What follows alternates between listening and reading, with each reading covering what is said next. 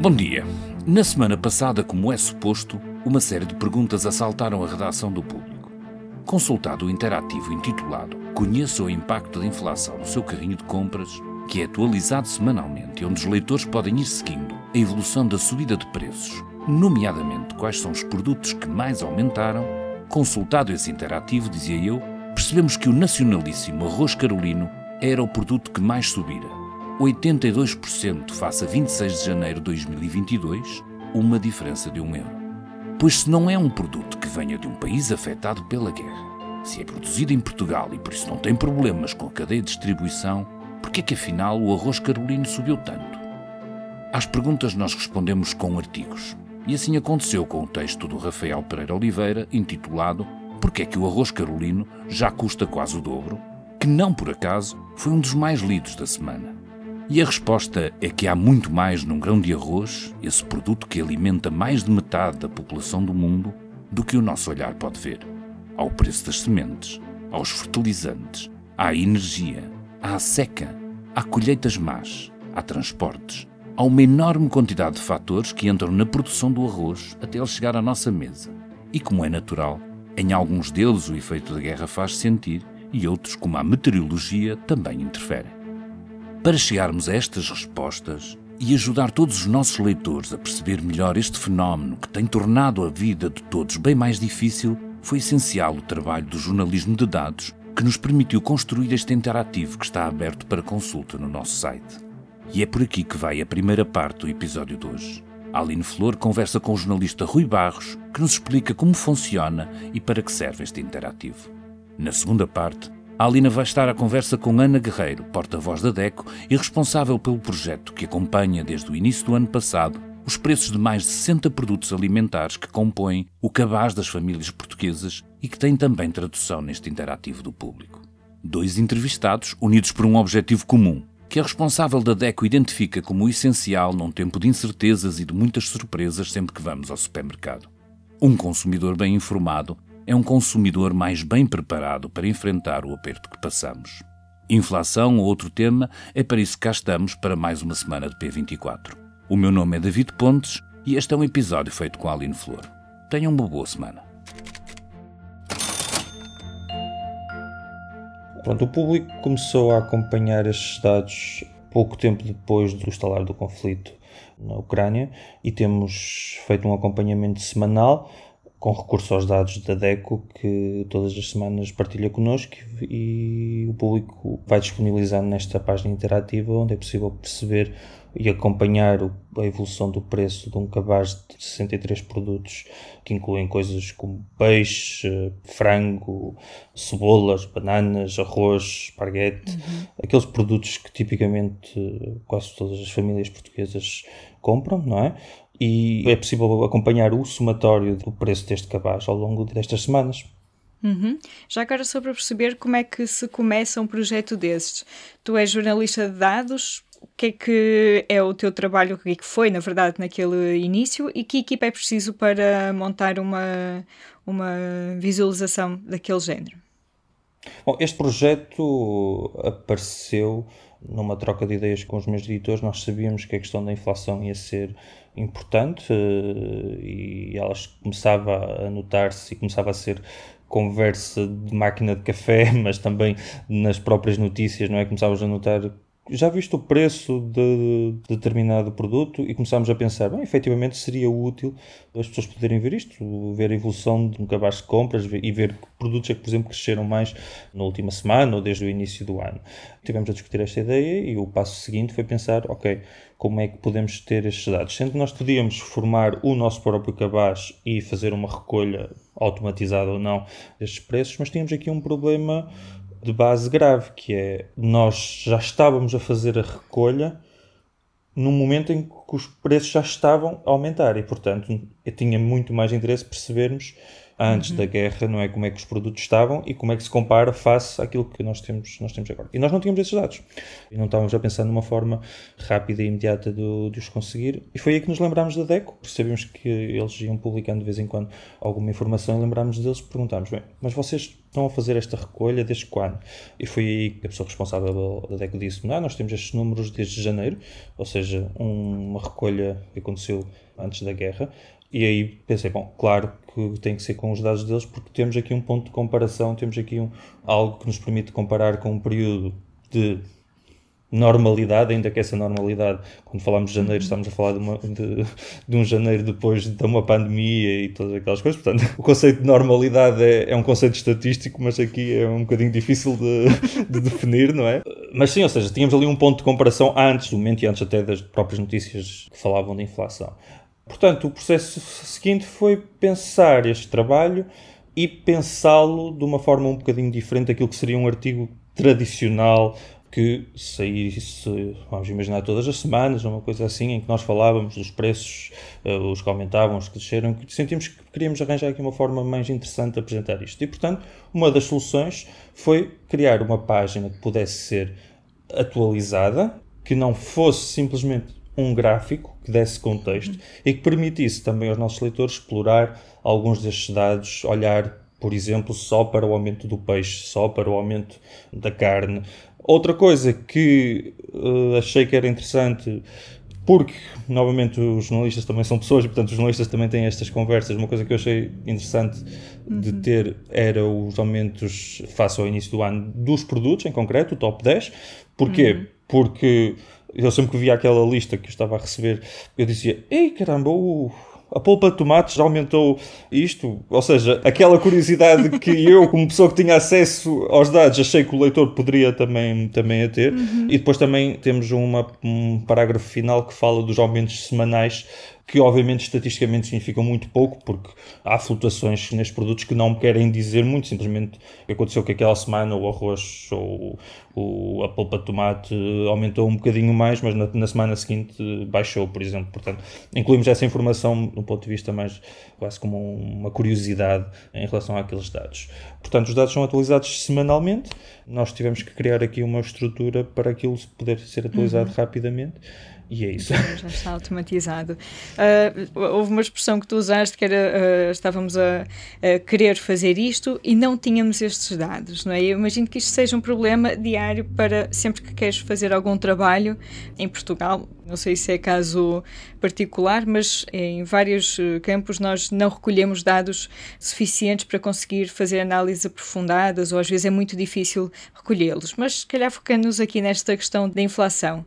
Consegues explicar um pouco também que dados é que afinal poderia haver se não fôssemos nós a recolher para uh, monitorizar este tipo de informação? Por exemplo, a DECO está a recolher porque não, não há recolha em mais lado nenhum sobre os preços dos alimentos que consumimos todos os dias? Ser jornalista de dados é sempre um desafio porque o nosso trabalho é entrevistar dados e se não temos dados, não, não os conseguimos entrevistar, não é? Apesar de muito, até algumas vezes a, a, ausência de dados pode ser em si mesmo uma história, eh, eu diria que para além das estatísticas do INE, não me recordo de nada que exista que não seja recolhido por uma instituição particular, ou no caso da DECO, sobre uh, produtos alimentares e, e o seu preço. Não tenho uhum. dados, não tenho informação suficiente uhum. para dizer em relação, por exemplo, a comparações europeias, o que é que acontece nos outros países em relação a esta questão. O que sei é que há outros produtos em que o governo, de alguma forma, tem uma atenção uh, especial na publicação de dados uh, diários. Estou a pensar o caso mais imediato, que penso é o caso das, uh, dos preços da gasolina e do gasóleo. Todas as bombas de gasolina do país publicam estes dados, Pronto, são publicados com alguma regularidade, conseguimos perceber eh, tendências eh, de forma bastante imediata, algo que não acontece, por exemplo, com os dados do INE, porque não, tem esse, não é esse o objetivo daqueles dados, não é? Mas na semana passada publicamos uma, uma história sobre o aumento do preço do arroz, não é? Mais do arroz carolino, que quase duplicou. E era interessante porque o que nós estamos a acompanhar nesta infografia, digamos, é o aumento dos preços junto dos consumidores, mas depois há toda uma cadeia de produção, uma série de outros dados, não é? Que é preciso entrevistar para depois, se calhar, compreender um pouco melhor. É assim, o que nós temos é estes valores do preço final. E foi isso que nos levou, no caso do arroz, a tentar perceber. Novamente, as histórias nascem muitas vezes assim, nascem da conversa uh, informal. E este foi foi um caso perfeito. Foi uma conversa na redação em que estávamos a dizer: Vocês já viram o preço do arroz carolino? O que é que se passa com o arroz carolino? E o passo seguinte foi: efetivamente, o arroz carolino está muito caro. Porquê? Ou seja, o que é que explica que este produto em concreto esteja no top já há várias semanas dos produtos que tinham mais. Uh, tinham um aumento relativo do preço. Um, um aumento relativo uhum. do preço maior, não é? Face ao, ao, início do ano. O que é que explica que o arroz carolino esteja quase ao dobro do preço que estava em janeiro do ano passado? E depois, obviamente, que vêm as perguntas seguintes, uhum. aquelas de interrogação que é a base do jornalismo, que é, Sim. é: mas o arroz carolino não é um arroz português? Ou seja, de que forma é que aqui um, uma guerra na Europa influencia um produto que é produzido cá? Não tem que ultrapassar a Europa para chegar cá. Uh, exatamente, não precisa desta. E depois começámos a falar com produtores, começámos a perceber que efetivamente, ou seja, não é assim tão básico como está na nossa uhum. cabeça, porque as sementes são compradas a outros países. Uh, começámos a perceber que a cadeia de produção de um produto que eu achava que era tão português e portanto, não conseguia entender logo à partida o que é que poderia justificar aquele aumento, começamos a perceber que efetivamente não é bem assim. O arroz carolino precisa, precisa de comprar sementes uh, lá fora, foi fortemente uh, influenciado pela seca que o país viveu, que é daquelas coisas que que na minha cabeça já nem me lembrava muito bem, mas obviamente que tem um impacto no preço do produto. Depois, o arroz precisa de passar por processos de secagem e tudo mais que envolve gás ou eletricidade, portanto, tudo isso sabemos que foi influenciado pela atual inflação que o país vive, não é? Vários países vivem. O saco de plástico em que o arroz vem também começa a, a estar influenciado. De repente, começamos a somar isto tudo e, e começamos a dizer: bom, efetivamente, se calhar faz algum sentido que o produto esteja mais caro, não é? Faz sentido, mas tem mesmo que ser assim? Como é que os consumidores podem proteger-se destes aumentos grandes de preços? E quem afinal pode proteger os cidadãos quando as flutuações do mercado se transformam em ondas avassaladoras? Perguntei a Ana Guerreiro, porta-voz da Associação Deco Proteste, que todas as semanas ao longo do último ano tem estado em contacto com o Rui Barros para atualizar a nossa página interativa com os preços do cabaz de alimentos. Ana, neste momento em que está tudo tão caro, que impacto estes aumentos têm tido nos consumidores? A DEC Proteste faz este acompanhamento do cabaz de 63 produtos desde o início de 2022. Em maio de 2022, nós fizemos um inquérito estatístico onde tiramos aqui já em maio algumas conclusões quando efetivamente se começou aqui já a sentir o impacto, primeiro da guerra da Ucrânia, não é? E o que veio daí, e também com o aumento da taxa de inflação. Nessa altura já havia 43% dos consumidores que diziam que já estavam a comprar os produtos absolutamente essenciais. Portanto, já nem sequer estávamos nessa altura a falar de refrigerantes, de açúcar, enfim, de produtos processados, estávamos a falar dos absolutamente essenciais. Uhum. Desde o início do ano que temos estado a assistir a uma evolução muito significativa do preço de todos os produtos que nós acompanhamos, falando uh, em segmentos de produtos, enfim, o peixe, a carne e os laticínios são aqui assim aqueles que têm verificado um maior aumento de preços. E este nosso cabaz alimentar inclui produtos como carne, frutas e legumes, laticínio, mercearias, peixe, enfim, os produtos considerados essenciais na alimentação de uma família. Desde janeiro do ano que passou até dia 18 de janeiro, portanto, nós fazemos esta atualização de preços todas as quartas-feiras, para sermos rigorosos e estarmos a comparar os períodos exatos. Nós estamos a falar aqui de pagar pelo mesmo cabaz de produtos mais 37 euros e 11 cêntimos. Questiona-nos sobre esta questão da inflação. Enfim, enquanto, por exemplo, nos combustíveis é um mercado regulado e de alguma forma normalmente a partir da, da sexta-feira já começamos a ter informação de que, atenção, que na segunda-feira os combustíveis vão aumentar X na gasolina e Y no gasóleo. Uhum. Nos produtos alimentares, infelizmente, nós não temos como prever que aumentos é que vão acontecer, porque isso tem a ver com inúmeros fatores. A DEC Proteste está no fim da linha, está onde estão os consumidores, está na caixa do supermercado quando pagam as suas compras. Portanto, os relatos que nós temos recebido de consumidores é precisamente que, por um lado, e daí também termos imensa procura por todas as ferramentas que nós temos disponibilizado para os consumidores. Portanto, por um lado, eles, eles sentem que precisam de ajuda para perceber como é que podem otimizar os seus gastos mensais na, na alimentação. Uhum. E, por outro, não percebem o porquê deste aumento. Um exemplo. É um bocadinho uhum. difícil de explicar o porquê de um aumento de 6% do sal grosso. O sal grosso, independentemente de haver um, uma distribuição, não é? Uhum. Na sua produção, que ainda por cima é feita em Portugal, à partida, eh, na grande maioria, são processos ainda manuais e, portanto, não tiveram aqui impacto uh, da uhum. guerra da Ucrânia nem das matérias-primas para a sua produção. E, portanto, é um bocadinho difícil, para não dizer impossível, que os consumidores consigam perceber este tipo de aumentos. Nomeadamente também nos produtos hortícolas, a alface frisada, a cenoura, a batata vermelha, têm estado sempre aqui no top de produtos com um aumento mais expressivo de preço. Nós fizemos aqui uma recolha só dos produtos hortícolas. Nós falámos aqui sobre produtos que, à partida, têm um ciclo de produção curto uhum. e que o eventual impacto que podem ter resultado da guerra da Ucrânia será o, os pesticidas, mas veja, até nesta área muito se evoluiu uhum. e, portanto, não estamos a falar do que se usava no passado uhum. e não se consegue compreender como é que continuamos a ter por exemplo, a courgette, o alho seco, os brócolos, a alface frisada, a couve-flor e o tomate, uhum. tudo acima dos 2 euros. É muito difícil de conseguir gerir aqui um orçamento com estes produtos a este preço. Já agora falou da diferença de 37 euros, se não estou em erro, entre Sim. o que era o preço deste capaz, que passou de quantos euros para quantos euros? Portanto, o cabaz tinha o preço em janeiro de 2022 de 187,70 euros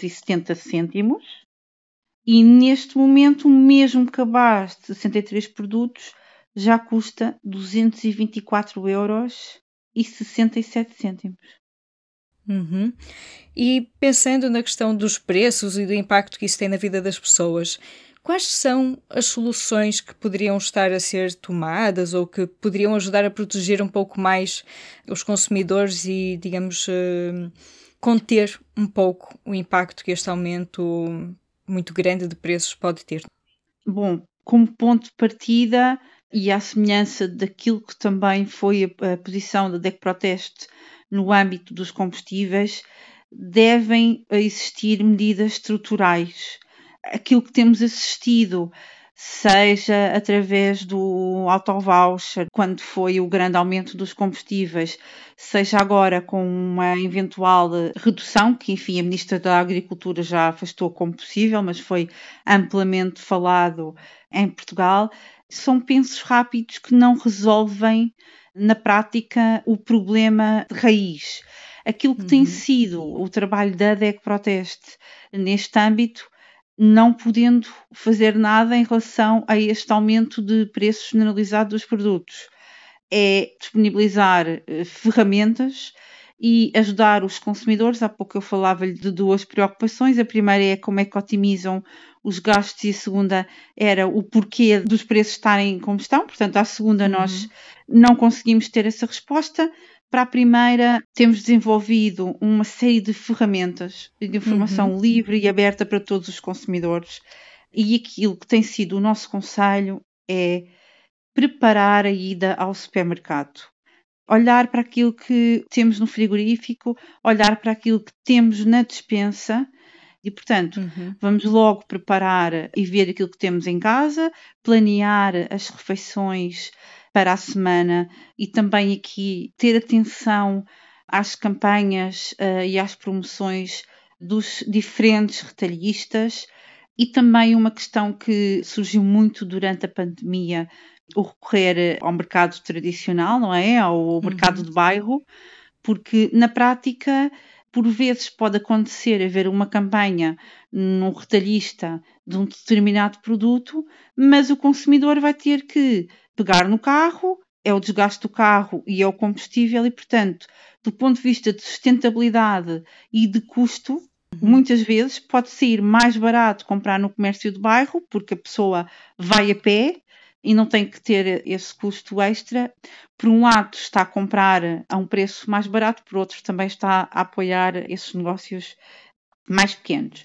E, uhum. portanto, com essa preparação da ida às compras, preparar as refeições da semana e assim ir gerindo da melhor maneira as refeições muito também temos falado sobre não ser incompatível, mesmo com o aumento dos preços, continuar a ter uma alimentação equilibrada do ponto de vista nutricional.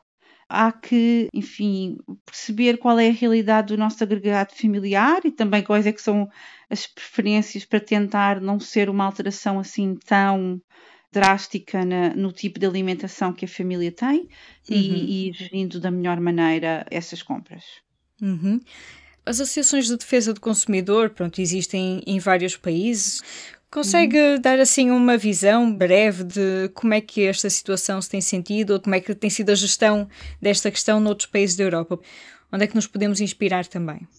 Sim, a DEC Proteste pertence a um grupo de organizações de defesa do consumidor e, portanto, nós, para além da DEC Proteste e desta realidade dos consumidores portugueses, também conseguimos ter a realidade dos consumidores espanhóis, dos italianos e dos belgas.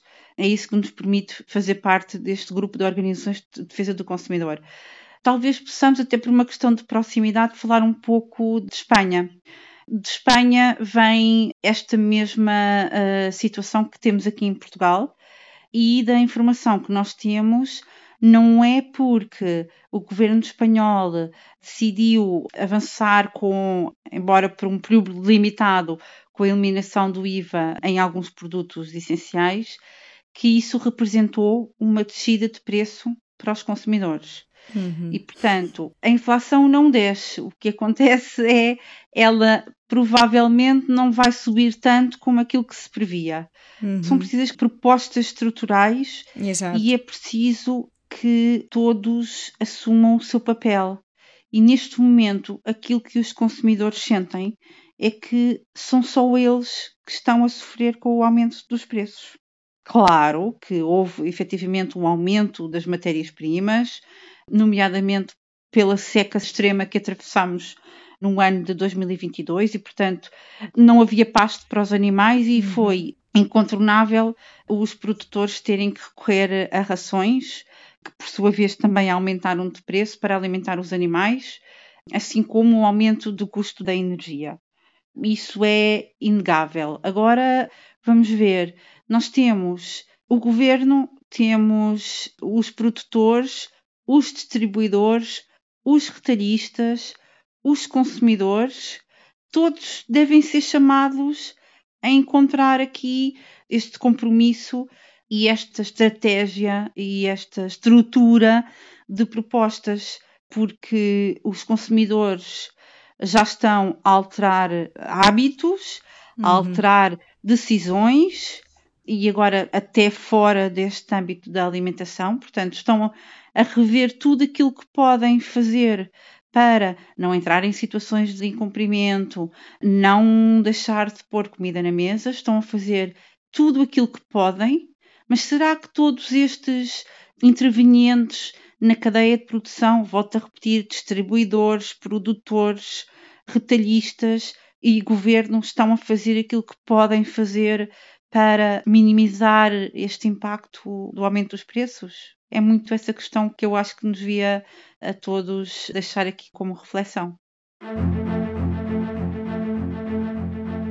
Uma conversa com Ana Guerreiro, porta-voz da DECO Proteste. Conheça o impacto da inflação no seu carrinho de compras através da nossa página interativa, atualizada semanalmente em público.pt barra interativo barra inflação Portugal. Depois de um fim de semana de emoções no torneio de ténis do Open da Austrália, com vitórias estrondosas da bielorrussa Arina Sabalenka e do sérvio Novak Djokovic, que conquistou o seu décimo troféu no torneio, começamos a semana com muito para contar. Esta segunda-feira descobre os resultados de um estudo da Universidade Católica sobre a participação de jovens na política. Escrevemos também sobre os cerca de 500 processos de violação do bem-estar animal que prescreveram porque não havia capacidade de cobrar as coimas ou por descoordenação entre entidades. Na secção de Economia, escrevemos sobre as mais de 70 mil pessoas despedidas por empresas tecnológicas, em particular nos Estados Unidos, e que efeito podem ter estes despedimentos. Este foi mais um P24. Se gostou de ouvir este episódio, siga o podcast nas aplicações habituais para nos ouvir todas as manhãs. A trilha sonora foi composta pela Ana Marques Maia, a introdução é de David Pontes e o episódio foi editado por mim, Aline Flor. Desejo-lhe um bom dia.